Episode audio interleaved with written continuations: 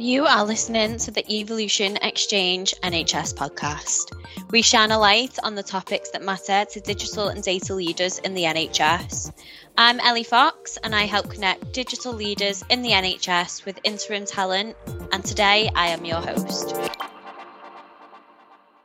The views expressed by guests are their own and do not necessarily reflect the official position or policy of their organisation. You could just introduce yourself for the panel, please. Hi, Ellie. Yes, uh, my name's Andy Raynes. I'm the Chief Information Officer at Royal Papworth Hospital, and I'm also the uh, Executive Lead for the Cambridgeshire and Peterborough ICS. Perfect. Thank you. Steve? Good afternoon, Ellie. Uh, my name's Stephen Bromhall. I'm the Chief Information Officer at East of England Ambulance Service NHS Trust. Thank you. Philippa? Hi Ellie, I'm Philippa Graves. I'm the Chief Digital Officer at ELFT. Um, and previously to that, I was at Bedfordshire and in acute, and I'm at ELFT to find out what happens outside the walls of the acute trust from a digital point of view. Thank you. Thank you. And then over to you, please, Ross. Yeah, thanks, Ellie. So my name's Ross Fullerton. Uh, this is the very last thing I'm going to do in my current job. So uh, I'm finishing today as the Chief Digital and Information Officer for Buckinghamshire Integrated Care Partnership. It's too many syllables in that title, um, but that's a post sitting across local authority, primary care, and secondary care. Uh, from tomorrow, um, I move to become the digital lead for the ICS across Bucks, but also Oxfordshire and Berkshire West. So, really looking forward to a conversation, see what you can learn from today. Perfect, thank you. Um, so if we start with the questions, I'm just going to go back round to how we've done the introductions. Um, so over to you, Andy. Your question was, how important is your cyber posture and how have you seen this change in the last 12 months? So if you could just give us a bit of context as to why you want to discuss that, and then we'll go around to the panel, see what their answers are. Well, thanks, Ellie. Uh, yeah, I think um, it, it's something that's uh, increasing up every agenda and uh, board level agenda in uh, many uh, organisations, both in uh, health and care, as well as across every industry. Um, I, I, I, think, in fact, um, I was interestingly uh, reading an article the other day to say um, on this time last year, cyber incidents are being recorded is up by 120%. Um, so it, it, it's significant, and I, I, know it's something that we um, frequently discuss but I, I, think you know cyber posture is something from um, from only a few years ago. Remembering WannaCry um, when I was working in a uh, major acute uh, trust in London, um, to um, uh, events such as the Log4j issue that uh, has, arose, has arisen relatively recently, and the responses uh, organisations are taking to things like that, and what they're doing to improve their cyber posture. And um, I, I, think in, increasingly there's growing interest um, in what organisations are doing, what tactics they're deploying, what software, what surveillance, what endpoint security they're using, and of course the the real a, a really big impact, of course, is our people and um, the, the the knowledge they have around uh, do's and don'ts uh, and good practices and and how that can um, help really uh, harness a, a, good cyber uh, security posture. So um, I think it's a, a, a, real interesting topic, and uh, of course, um, uh, as as we find out more and discover more about it, um, I find myself becoming more and more intrigued by um, the uh, tactics that are used and, of course, how we defend ourselves uh, against those attacks. So, um, uh, not only that, but um, also things like vulnerabilities and protecting um, uh, what vulnerabilities organizations have through a good patching regime, for example. So um, it's something very much that interests me, and uh, I, have enjoyed very much uh, spending the last year or two um, seeing an increase in interest in our organisation in in in our cyber posture and uh, certainly discussions uh, at a, a, board level. Perfect, thank you. Uh, Ross, you were nodding your head quite a bit there, so I'm going to go straight over to you. Oh, you've thrown me, Ellie. I thought you were going to go in the same order as last time. Um, so I think it's a great question because it's critical, right? Um, uh, the NHS stores my personal data and the data about my family, and a lot of that can be very sensitive data. Um, we also are increasingly reliant on technology to operate day-to-day health and care. Um, therefore, we need to make sure we've got the right controls in place to protect that ability to operate and to protect that really sensitive data. Um, what's changed? Um, I think there's a heightened awareness of the risks that have developed through the, the kind of horrific events in Eastern Europe over the last few weeks. Um, there's a better understanding at board level as to why this matters, but it's still a complex topic that I don't think boards really understand. Um, some probably better than others, but I do feel that there's an area where the, the, the boards don't have enough time to engage in it because it's an area that needs time and it's fairly complex. So what can we all do? Well, I think we need to make sure we continue working on making it simple and, and, and explaining it in real kind of strategic risk terms. We need to invest in our people. Um, we need to change the culture of the organizations that we work in, that this is something that's a, doing the basics brilliantly. It's part of our just core role is to protect our organizations and to keep things working really, really well. Uh, and finally, it's about helping design it in from the beginning. And, you know, we've probably all spent the last month dealing with money that's come out the centre uh, with ridiculous notice periods to spend on technology, and it's got to be spent by today. Um, does that lead to systems that are secure by design?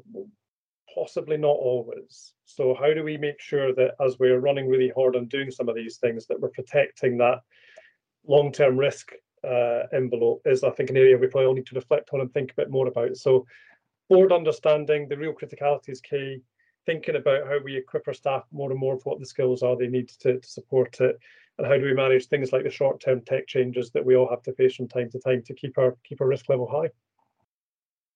Thank you. Philippa, what are your thoughts? I agree with all of that. It is really important. But I think the biggest vulnerability, it's been proven, is our staff and us. It's our people and it's our behaviour. We did a phishing exercise with NHSD, loads of people clicked on it.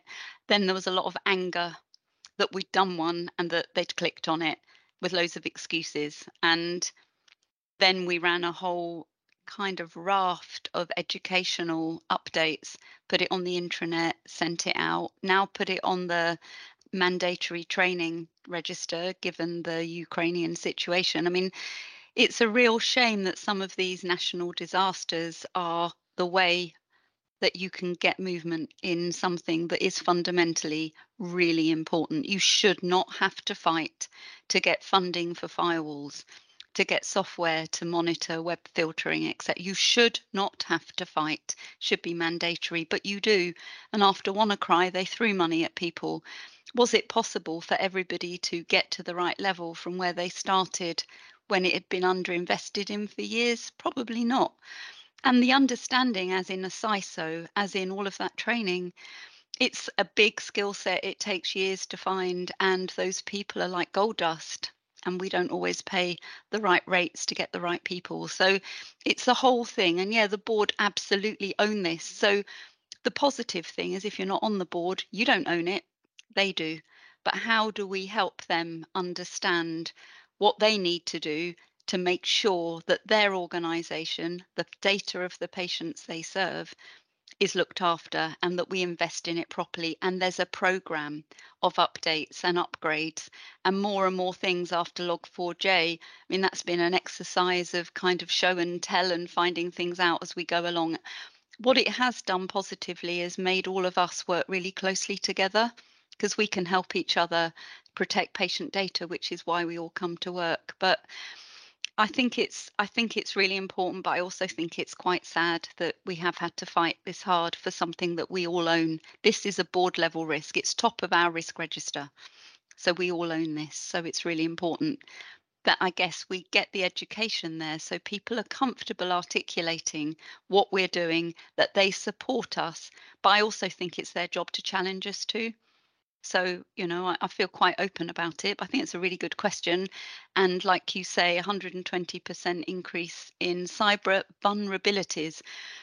For us, where I sit in Elft, Hackney was hacked. So a local borough council was hacked and badly, and they're still not back. The impact is so massive, and it's a million pounds a day lost in income if you go under without the patient harm. So I think it matters. That's my answer. Thank you. Mm-hmm. Perfect. Thank you, Philippa. And then over to you, Steve. Yeah, uh, Andy, I think it's a, a really uh, insightful question. I think Ross, uh, Philippa, we can all reflect on where we were through uh, WannaCry and where we've become uh, very sensitive to that. Uh, I look at my board papers, our top risk on our BAF is cybersecurity. What do our, what are our execs most uh, ask me about is where are we on your where are we in our cyber posture? What risks do we know what we've got? I think we as a trust were fortunate that we invested in some tooling to, with board support, to look at simulation. So we actually simulate attacks to our staff. So we actually uh, make those hostile hits on our own staff to see what they do. When uh, and clearly, what you said, Philippa, um, it went uh, it went in an opposite direction in your case when you did this. Um, we did this with support, and it was really interesting to see who actually fell into the trap. The, and it was more surprising than uh, than I'd anticipated. But what it has allowed us to do is to continue to have those staff messages, but it also allows me to get the investment. So I've got investment in some very funky tools that I would have never have got money for before. Uh, I now automatically patch almost instantaneously. I never had the tooling for that before. I can now do that. I can spot intruders and also work out where they're trying to come into our environment and work with our, our colleagues to actually trace them back and give information back to other agencies to, to help in other cases. Just they might be bounced off our environment, but we don't go we then go follow them. So that's really what we're trying to do. As I say, the patient information is critical we can't let anybody in. Once they're in, we don't know what else they can exploit. So every day it's about what we're keeping out rather than uh, and worrying where the next attack's coming from. Andy, do you have anything that you want to say after that, or do you want to move on to the next question? I, it, uh, it's great, and it's really helpful to have um, Insight colleagues uh, on, on, this panel. Thank you ever so much for that. Perfect. Thank you. Has anyone got anything else to add before we move on? No. Yeah. I, I was just going to reflect on two things quickly, Ellie. Um, it's Ross here. There was, um, where were we with WannaCry? Uh, I was sat in the pub, and it was on a Friday afternoon, and it was the Friday before I started in the NHS as a CIO, having not worked in the NHS before. And I was sitting thinking, what the heck have I just done? This this feels like a crazy world to be joining, given it's all over the news. Um, and I was very fortunate that the trust I joined wasn't materially affected by it, but lots of others were. And I think it was a great reminder because a lot of people that I spoke to said, well, why would anyone target the health service for a cyber attack? We're, we're the good people, we're not ones to target. And actually, A, you might not be targeted, it might just be a, a random attack that we happen to get get hit by. But B, as we've said, there's lots and lots of valuable data in health, whether it's about high profile people, whether it's about uh, the amount of money we spend and the kind of opportunities to misdirect that. Uh, the NHS spends billions of pounds every week. So there's a huge opportunity, and I think it, it's great to see that reinforced interest in it. And I completely agree with the other point around funding, because you know, in the last couple of weeks, I've secured substantial amounts of funding on the back of better understanding and articulation of the genuine risks of cyber and where an organization is and some of the things that need to be done. And I think a key lesson for organizations is don't be scared of telling the board what the risks are and what it's going to take to mitigate them. If the board doesn't know about it, the board can't act on it. Um, so I think that's one of the things I'm really pleased that we've been able to do over the last few weeks is raise the visibility of these things, use that context and secure the funding, which helps do some of what Stephen's doing, automating things, getting it more routinely done, and part of business as usual. So yeah, really useful discussion. Thank you. Thanks, Ross. We're going to go over to you, Steve, and then go over to Philippa. Yeah, I was just going to reflect, Andy, about WannaCry. Um, I was on the other side of the equation. I was provider to the NHS, uh, and I had 125 NHS trusts that were taking services from, from, from the organisation I was working for. And my phone exploded from about 115 with sites going down uh, and how we were going to mobilise to bring sites back up over the coming days and weeks. And really, it was uh, it was a really eye opener being a effectively the head of digital for one of the largest radiology organisations, just to see how vulnerable organisations had become and had not followed what I consider to be basic hygiene. So, not even doing their Windows 7 patches, you know, in, in those days. And it was it was clear that once the once the mail had come in and the hit on the click had gone out, it was really hard. And we ended up doing a lot of work jointly with many organisations to bring it back. But I think it you kind of give me that reflection point. We can't get back to that point again. I think really that's a, a key reflection from today from this panel. Thank you. Philippa? wanted to answer the question about where I was when it happened. I was walking the wards doing my, um, I was the exec on call. I was walking the wards and I got a text to my phone from a colleague in an, a surrounding trust next to us who went, This has just come up on our screens, do something. And I think from there, we did something. We stood up an incident room, we got everybody involved, we did everything we could. But the absolute, like, unbelievable feeling of seeing that, knowing it was coming, was I just couldn't describe it. We were lucky. I mean, I left somewhere that was really high end and maybe not so much now but it's more about making it the same. We need the ics to be leveled up so that's what i'm doing. But we had screens all the way up in the operations room and i could show everyone who was going down. So we watched spain we watched every country get hit and it wasn't about the nhs at all. It was global and it was every industry. And that kind of software that you've talked about the visibility being able to show your chief exec that going on outside our door, we lost all the acute trusts around us. We lost Barts. We lost an awful lot. And Luton was the only trust standing with an ambulance ramp because we lost the Lister. So in our region, we took all the patients, and then I managed that as well as a cyber incident. So, so I think I really concur with all of my my fellow CIOs' view that it is devastating. It matters, and funding it and getting the board to understand what we are risking if we don't do that is so important. But I'm very pleased to say nothing happened to us. But that was because of action and somebody who was hit sharing. Because I would like to say that at that point, and I know there was a white paper done and it was fully investigated, but we weren't well supported nationally with information. Only people who were hit and actually, that was no good. We needed to save the people who weren't to look after the patients. So I think we all learned a lot from it. Thanks. Mm-hmm. Thank you. Um, Fab, we'll go over to you then, Stephen, on your question, um, which is about shared care records. So, shared care records in some systems have been delayed. How is it impacting clinical delivery of care?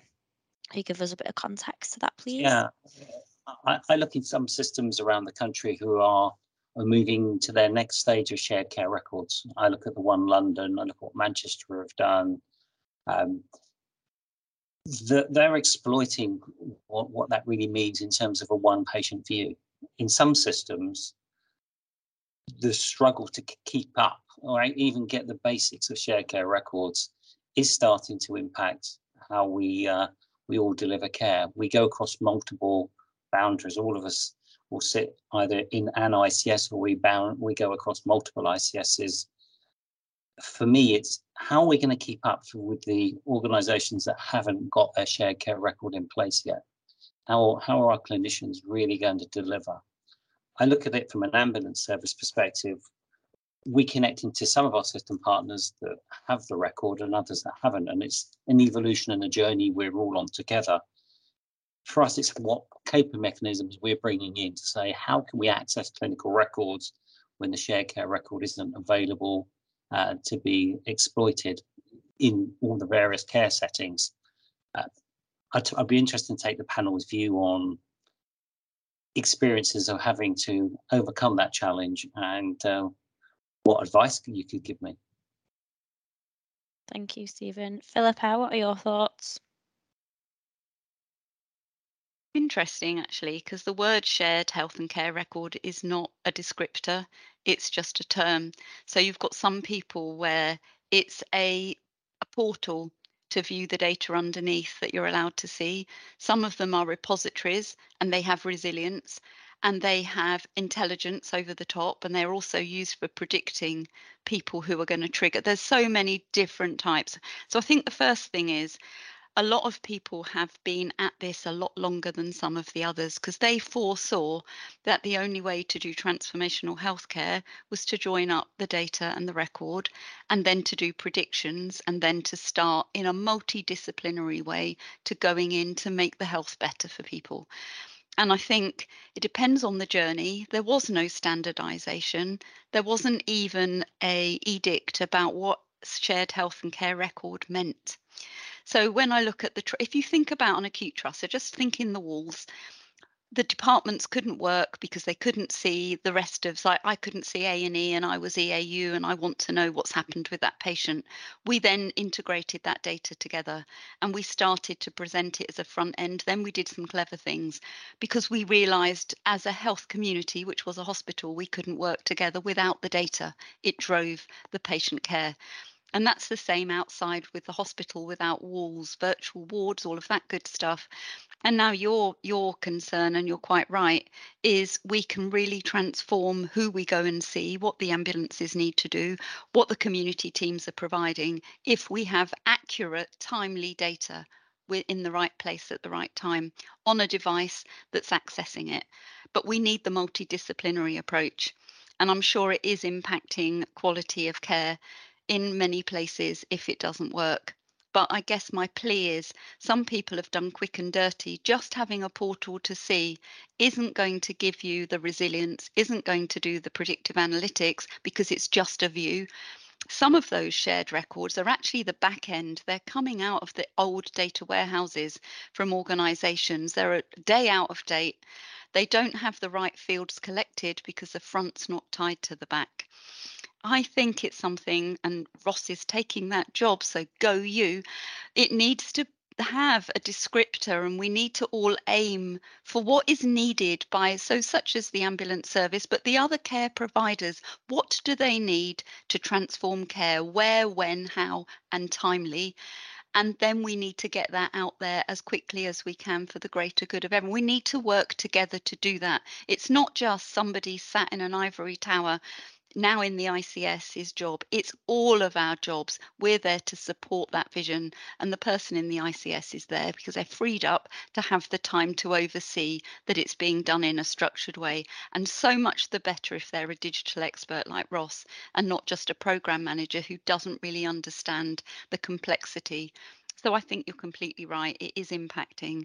Um, some of the delays are justified. Perhaps we're trying to do something more clever and resilient, but sometimes they're not because we've been late on getting on this bandwagon. But it is a complex thing to do, but it should be done because it's a priority. So that that's my view. Thank you. Thank you, Philippa. Andy? Uh, that's really, really helpful. And uh, another great question, Stephen. I really liked um, Philippa's um, response as well. And I, I, I, think, you know, for for perhaps many who've um, been uh, on this road for many years, it feels like something that we've been trying at for quite, quite a few years, and uh, in one form or another, I, I would add as well. And uh, recently, I was pleased we we've actually connected to uh, Stephen's um, EPCR, which has been which has been great, being one of the organisations to have done that. And I, I think there's there's why why why are we doing that? Well, I, I, mean, don't we owe it to our patients and citizens, right? Um, so I I can imagine the scenario of going into one organization, having to give your details once, and then going to another, having to give them again, and um, that that kind of lack of joined um, joined up thinking and, and joined up data. And when other industries do this kind of matter of course, and I know um, lots of um, uh, comparisons are drawn to other industries where where this works, where you look at data through whether it's an insurance company or other, and you can see lots of data behind that and do a comparison website, for example, and and, and draw many much of that data. But but one one thing I'm really excited about is our journey in Cambridgeshire and Peterborough, and uh, we've started that journey. We did a lot of extensive market uh, engagement, and um, we're, we're, now at a point where we're beginning to see that um, that rollout of uh, a very exciting um, shared care record um, across Cambridge and Peterborough. And what we're calling, of course, My Care Record. We're going with that branding to try and build that consistency that the public understands what it is. And of course, taking out the important messages to our community, um, our citizens, the importance of this and why we were doing it for the purposes of um, you know direct care in the first instance, but also what we do with people's data. I think um, Ross commented on that earlier. It's really important, isn't it, building public trust in uh, in what we do with people's data. So, that, so that's really important to me. And I, I, I think it's one of those things as well as Philippa touched on, which is, you know, we've all got many um, probably many transformation projects uh, in portfolio that we engage with. Um, but but for me, this is a really top priority, and uh, I think you know to avoid the delay of, of, doing that, there are many things around us, and um, sometimes we perhaps describe them as those red balloons that go by. Oh, let's do that, or let's do that. But but this is one we must do, and uh, uh, we we we must get right um, for for for our patients and citizens. So I'm really excited by that journey and what we can do. We've got a, a, a full program that runs uh, runs ahead, and uh, we'll be looking to connect our communities in a phased approach. And as we do that, we can start to also think about those regions around us and joining um, joining to those as well. But I, I do think when you have something as sizable as this um, and as sophisticated as Philippa commented, um, as, as running out a shared care record, given um, involves local authorities, um, our uh, primary care community, our acute trusts, mental health. We went with a product that um, does support those and manages to um, help uh, enable access and sharing of that information and using uh, of course, a standards-based approach, which is really important again, isn't it? We talk about standards such as FHIR and GS1, SNOMED, coding. All of those things are really important in making sure we um, build uh, a record that is useful, fit for purpose, uh, and can really support our clinicians and practitioners in delivering the care they need to, and of course, driving out the many benefits, um, such as that patients and citizens avoiding out, giving out their information multiple times, and of course um, saving further, hopefully, um, travel and transport time, just to name a, a few off the bat. So uh, it's an exciting time for us, and I, I think I feel very spirited by um, this program that we have. Thank you, Andy. Ross, what are your thoughts? Yeah, it's something I spend quite a lot of time on actually um, and and probably have done throughout. So my previous role to to the one I'm I'm in now was one similar to Stephen's, but in London. So uh, I was CIO for London Ambulance Service for a few years, and therefore Stephen's description of the importance of it I fully endorse. And as the One London programme became more widespread across London, and we were also able to access things like end of life care plans, it was it made a, a material difference to the quality of care that our patients received in that end of life period where an ambulance crew would have access to information that for example may say the patient didn't wish to go to A&E in blue lights. They wish to stay at home or to go to a hospice or have some other personal care. And actually a really kind of important part of their their last few days potentially for them and also for those around them.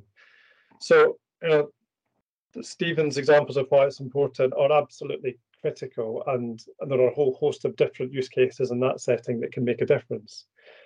Um, I also look at an email I received yesterday. I've just pulled out as we're talking about it, where we've got GPs within uh, the area at the moment that only have access to blood test results from some of the hospitals that their patients get treated at. And actually, there's a medicines risk around that because if they're unable to see the blood test results, then they're potentially making prescriptions without having a full understanding of a patient's situation. And again, through through lack of joined up systems, there is absolute clinical risk happening every day up and down the country. And, and these are two small but real world examples of where there are uh, we're not delivering the best quality of care that we should be because we've not sorted out shared care records. Um, I think that there's a number of areas. If I look at what One London have achieved, uh, brilliant. I think probably made a bit easier because a lot of the core systems were very similar from one or two core suppliers that actually were relatively able to work together. Uh, some of those same suppliers working with other products actually is really, really difficult. So you've got some foundational technology differences from companies who may or may not be that interested in sorting it out because actually they just want you to buy all of their product. Standards are important, but we don't have enough of them and they're not clear enough in how to be in, implemented. So I can have two suppliers around the same table, both claiming that they comply with the same standard, but the things don't work together. We need to crack that if we're going to solve the problem.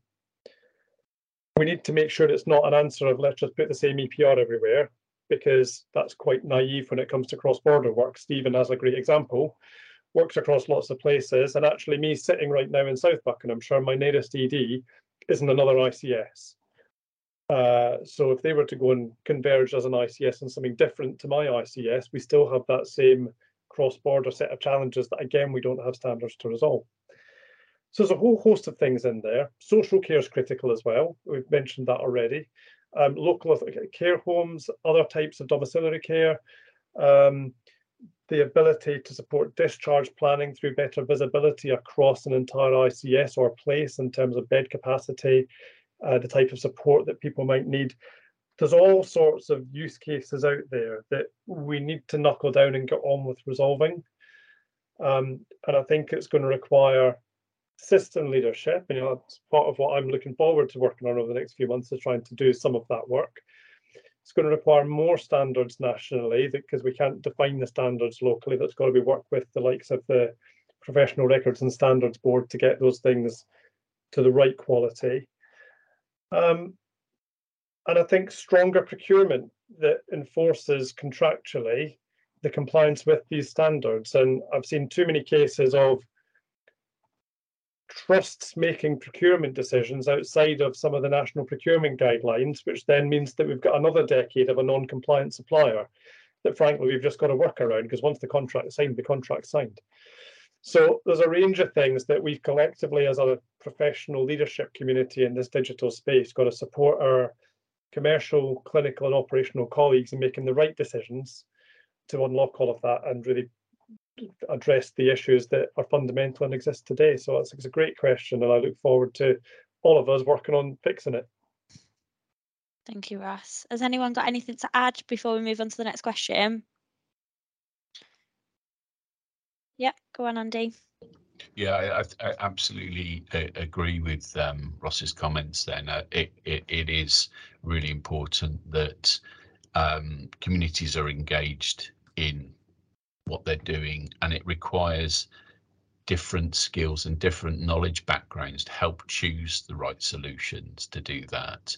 And I, I think sometimes there are strong preferences that come through, but they don't necessarily have the context for the decision making of why something's important. So you have to um, provide that education and context to doing why you're doing what you're doing and making the decisions while you're while you're making those decisions. And take people on that journey uh, with you i think is really important. But it it does I, I, think procurement and having the right people engaged in that process and ensuring those standards do exist and driving those standards are helpful. But also the importance of actually having the competition there in the first instance because we know competition helps drive innovation and you you you want a really vibrant market which you can go to uh, and, and and I think that's really important in really getting good products into into the marketplace that um, can can that can take um, uh, place and have the opportunity to shine uh, within ICSs and systems and drive up and continually drive up um, standards and innovation. Um, so no, I absolutely agree. I think that's a really helpful, uh, helpful discussion. Thank you. Um, so Philippa, your question, in terms of funding for digital in the NHS, should we push for an annual 5% of turnover per organisation and away from centralised pots of funding which have to be bid for? Yep, there we go. I heard one of you say it earlier. It has been, I've never seen anything like what's just happened.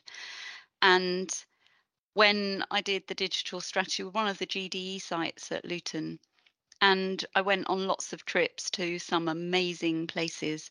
And what I understood from everyone I went to was there was five to eight percent of turnover because their organizations realized that digital, this was before COVID, was driving improvement, it was driving better outcomes, safety, security, yada yada.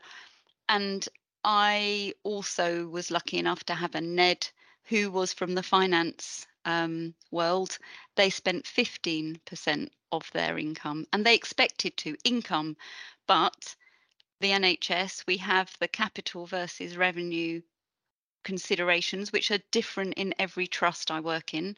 So there's no standardized rule, it's locally agreed. And to have to fill in bids for things, to get money for things you may not want, but you have to spend it going back to the procurement, to the strategy, to linking things up to the ICS. This has got to stop, surely. It's just not sensible. And why is it? I mean, I know estates, and I, I can, I've done estates as well. And the way I look at it is that digital is a lot more complex and there's a lot more connectivity and interoperability. And now we understand digital's important. COVID helped us raise that should we not just stop this madness because i i just don't see the benefit now this year has been crazy and i want everything to be interoperable and interconnected and have the leveling up so all of our sites can be used by everybody else because that's what the future looks like us all working together. But that is not the way to achieve that. So i'd be interested in your comments colleagues. I just thought i'd ask a provocative question. Thank you. Thank you, Philippa. Uh, Stephen, if we go over to you. Yeah, Philippa, I think you've uh, you must be listening to our board meetings because that's the uh, the push that we have continuously. And I'll be pushing against the, the guidance, which says we should be spending a minimum of five percent on on digital. Uh, I get the challenge. Well, we can't afford it. I always react to say, well, we can afford not to do it because unless we invest in our technology, we can't transform the way that we can give patient care. I, am a real advocate of what you suggested is that it's top sliced. So 5% of what we get from commissioning revenues, if we are commissioned, or organisations are commissioned, would be um, would be allocated to digital, and that is ring fence and it's it's linked. Uh, and for me, we we could then make the make a plan to deliver we wouldn't need to do, as you say, and we've done, we've all no doubt filled in the templates with a day to go or a week to go. And then you get half a morning to spend the money, which our procurement colleagues say, we can't do this. So I'm with you. Let's grant it out in against phase plans at the beginning of the financial year. And maybe we have to justify what we spent our money on to our masters in NHSX and uh, E&I, just to show that we're not spending it just because we can. I think we really need to be outcome based with our, our budgets going forward. Thank you, Stephen. Andy? I, I, think it's a really um, interesting conversation, isn't it? The the uh, the, the, funding dilemma, and um, I, I, know um, we each, no doubt, have these discussions at local and system level, regional level, and national level, and um, I know there's um, some helpful guidance on who pays for what that's come out, and I, I, I, I kind of akin to um, the thinking of good plans, having a strategy which is sustainable and costed accordingly. Um, I do come around to that way of thinking that that has got to be the best approach because it's got to be responsible and sustainable. And s- sometimes I think um, there could be a way of using the existing funding in a better way, which would probably make um, good sense of um, of how we utilise that. And and I, I think sometimes in my mind I think about the things that in that context of you know the vendor market and we're all buying from a certain vendor therefore you know the things best done once should be bought, bought perhaps a certain level. Uh, there might be something we buy nationally therefore there might be something that we need to buy regionally and there there, there may be some local nuances which organizations want to buy in. Uh, and I, I think that that that could could help with that. I think where um, some challenges can occur for organizations when you do do the uh, rush for the money but the consequence or the unintended consequence of that can actually be um, really unhelpful um, and you, you, know provides a, an unstable and an unsustainable platform. You've got the money, yes, but actually in a year or year and a half, how are you going to do that? Has it inc- has it incurred cost? Unless you're really reaping um, the benefits from that, I think can be quite challenging, and I think it's being mindful of that. And I think the last point um, I'd probably make as well is what seems to have happened probably um, in all of our time is seen a shift in in terms of from capital to revenue uh, uh, as, as as we kind of buy um, things like services or cloud services whereby you may have software as a service whereby you need an ongoing uh, allocation for that, and therefore, how do you become reliant on that if that isn't already built into your your your, your strategic plans?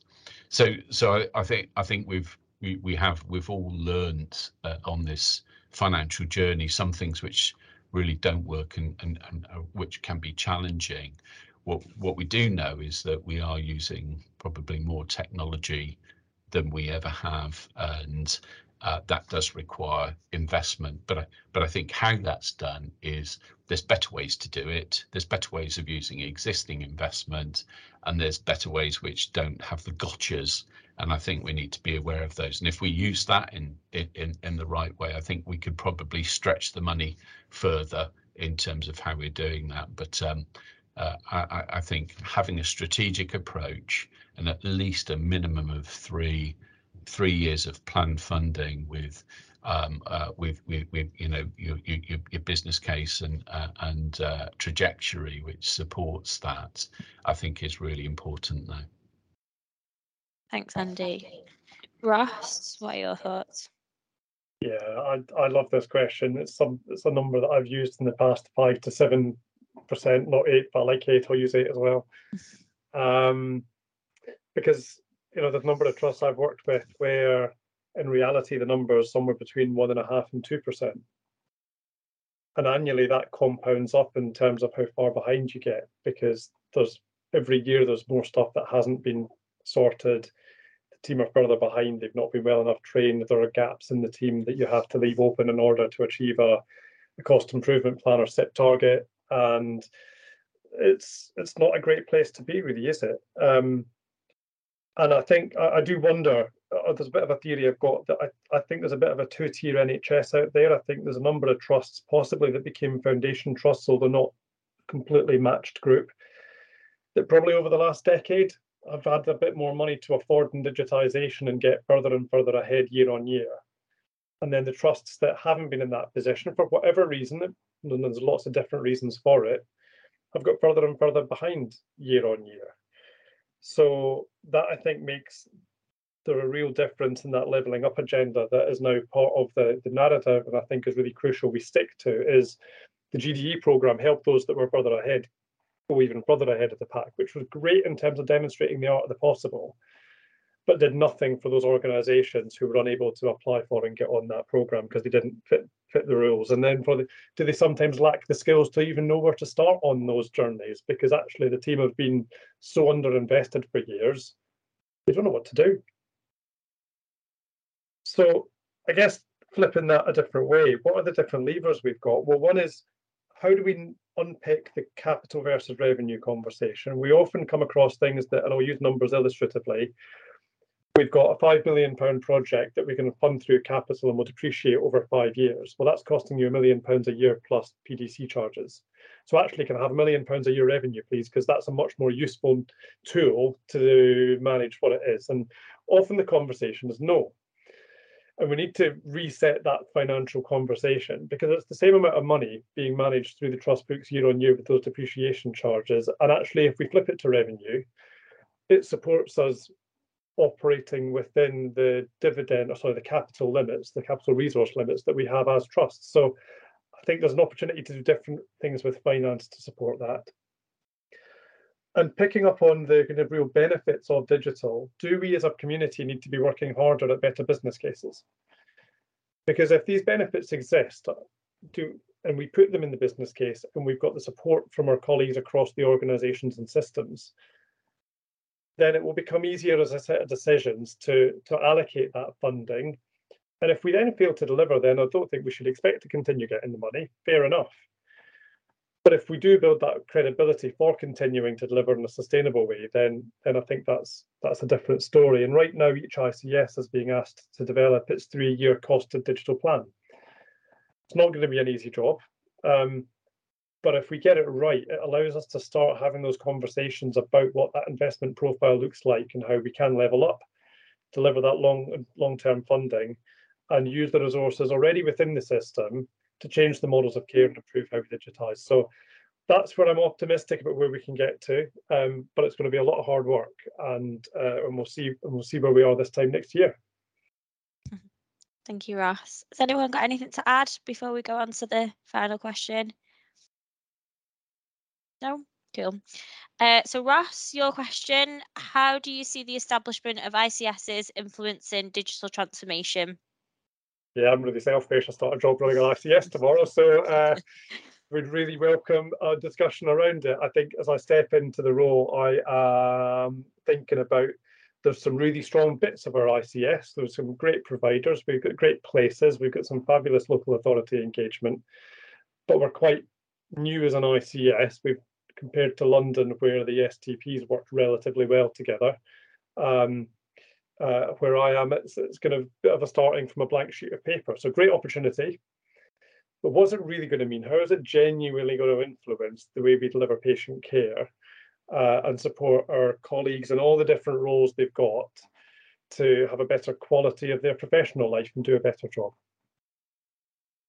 Thanks, Ross. Andy, we'll go over to you first. Thanks for that. And another a great question. Um, thank you, Ross. And I, I, I think um, what strikes me is we, have established in um, Cambridgeshire and Peterborough a uh, digital enabling group, and it's made up of those constituent parties of uh, of the system. And what what strikes me is the the rich and value that uh, rich, valuable insight everybody brings around that table to help um, a collective decision making um, about what what approach we take, and um, I think we've we we we we've established that to make sure that we are consistent in our approach and that we don't leave anyone behind in those decisions. And I think it's great that we've got local authority uh, at that table, and um, I, I I really um, value their their insight as I, as I do the uh, other organisations in primary care, community mental health, uh, and our, our acute colleagues. But um,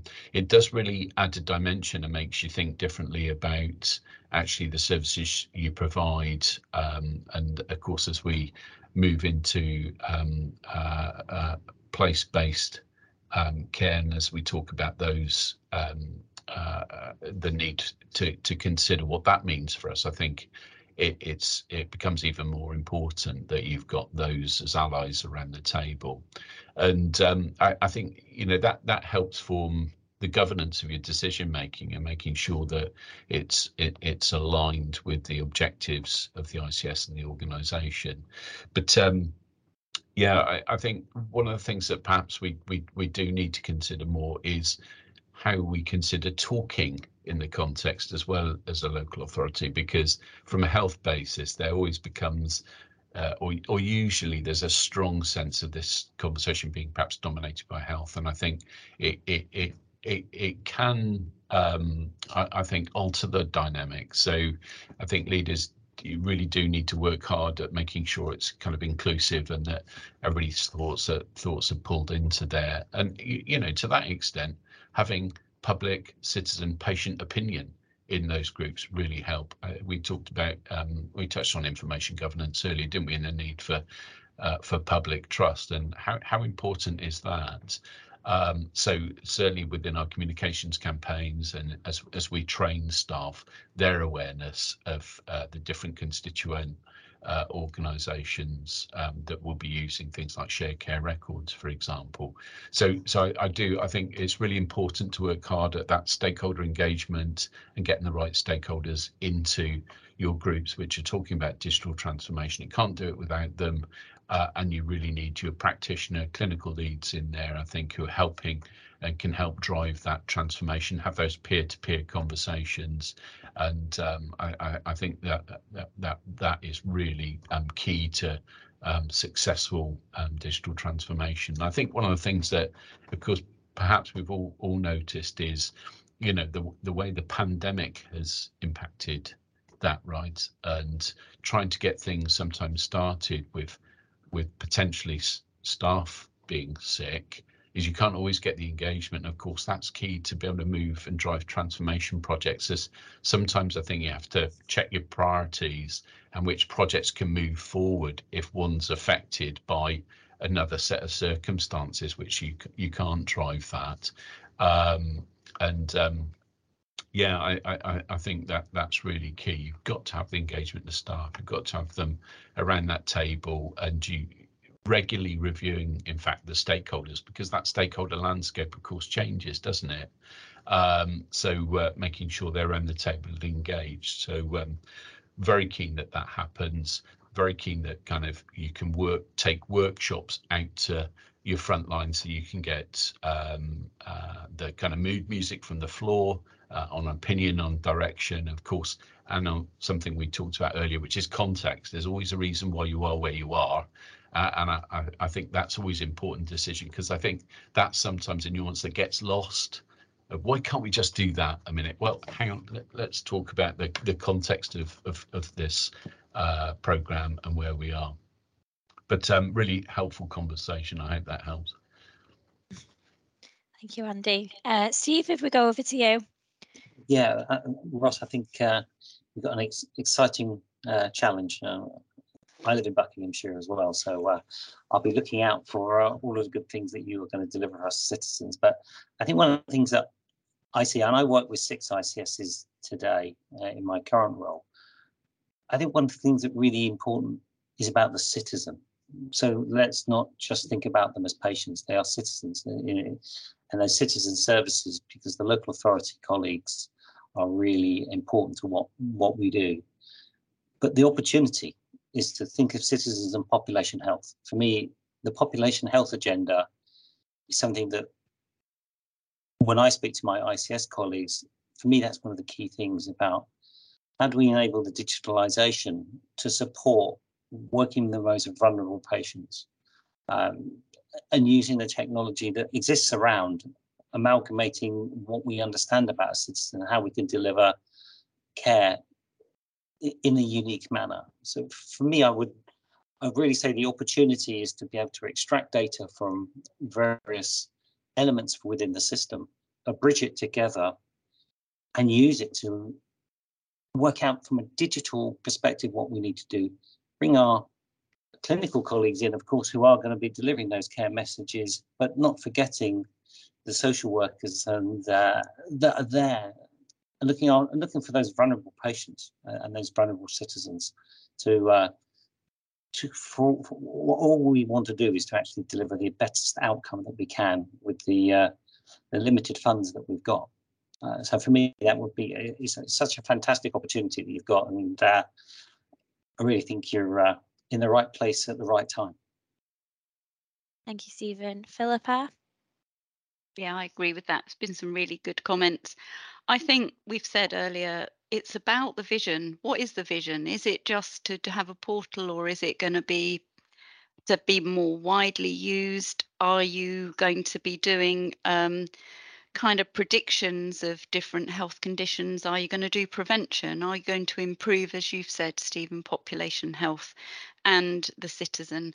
Working in a mental health institution now uh, with community and all the other services that we have coming from an acute the things we've said people participation absolutely critical co-production. This is about us all having one vision having the vision and everybody understanding it. And then i think I think for me, it, the most important bit is the transformation. We have to be in the room together with the clinical teams, with the operational teams, have the same vision, just like you did with like running out EPMA we had the pharmacy team who were the experts in what it did. You had the nurses who used it. You had all the people in the room. We mapped it out and then digital wrapped around and said, right, is it 24 7? Is it resilient? What does it have to connect to? Yardy, yardy, you pick the system. And I think the ICS has the most brilliant opportunity to do that on such a big scale. But if I just put a human element to it, my passion to come here was because I cared for my 102 year old grandmother myself for five years and she didn't go into an acute trust until her very last moment. And then she came back out to mm. finish her days the way she wanted. I then had to build all my own connectivity and, and do all of that. She had, I would call, a good end. And I would wish that for everybody. And we can do that now.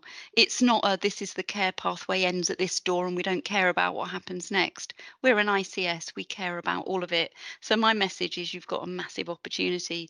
Be bold, be brave, be inclusive, be of the moment, predict the outcome, intervene, and prevent. That's what I think. And I would say good luck to you. But I think now is the time to get it right. Or it could just be another transformation that changes nothing apart from the title on the door. And we could live without any more of those. We've had NPfIT, we've had all that good stuff. Let's really make a difference. Thank you. Thank you very much, Philippa. Has anyone got anything else to add? I'll, I'll just uh, say, just respond to those comments. I think it's really uh, inspiring actually hearing all those different comments, and it certainly helps me uh, close tonight with a smile as I start thinking about the challenges ahead. Then Philip gave me a Philip gave me a bit of dread as to I better get it right and not create another NPfIT out of it. But um, uh, I think that's absolutely right. If this is just another reshuffle and we've all seen them far too many times, then it's a bit pointless. Um, but really that that citizen role I think is really crucial. I'm really conscious when I've been working in the last 10 months with colleagues from Buckinghamshire Council that I don't use the right language all the time because they're not thinking of patients, they're thinking of our sometimes our citizens or our residents, depending on, on who I'm speaking with. And there's a whole different language that as we develop ICSs to be really effective, we need to be inclusive across all our colleagues, to be inclusive about the needs of everyone that we're here to support. Um, and I, I think there's some great messages in there. So yeah, thank you everybody, really helpful.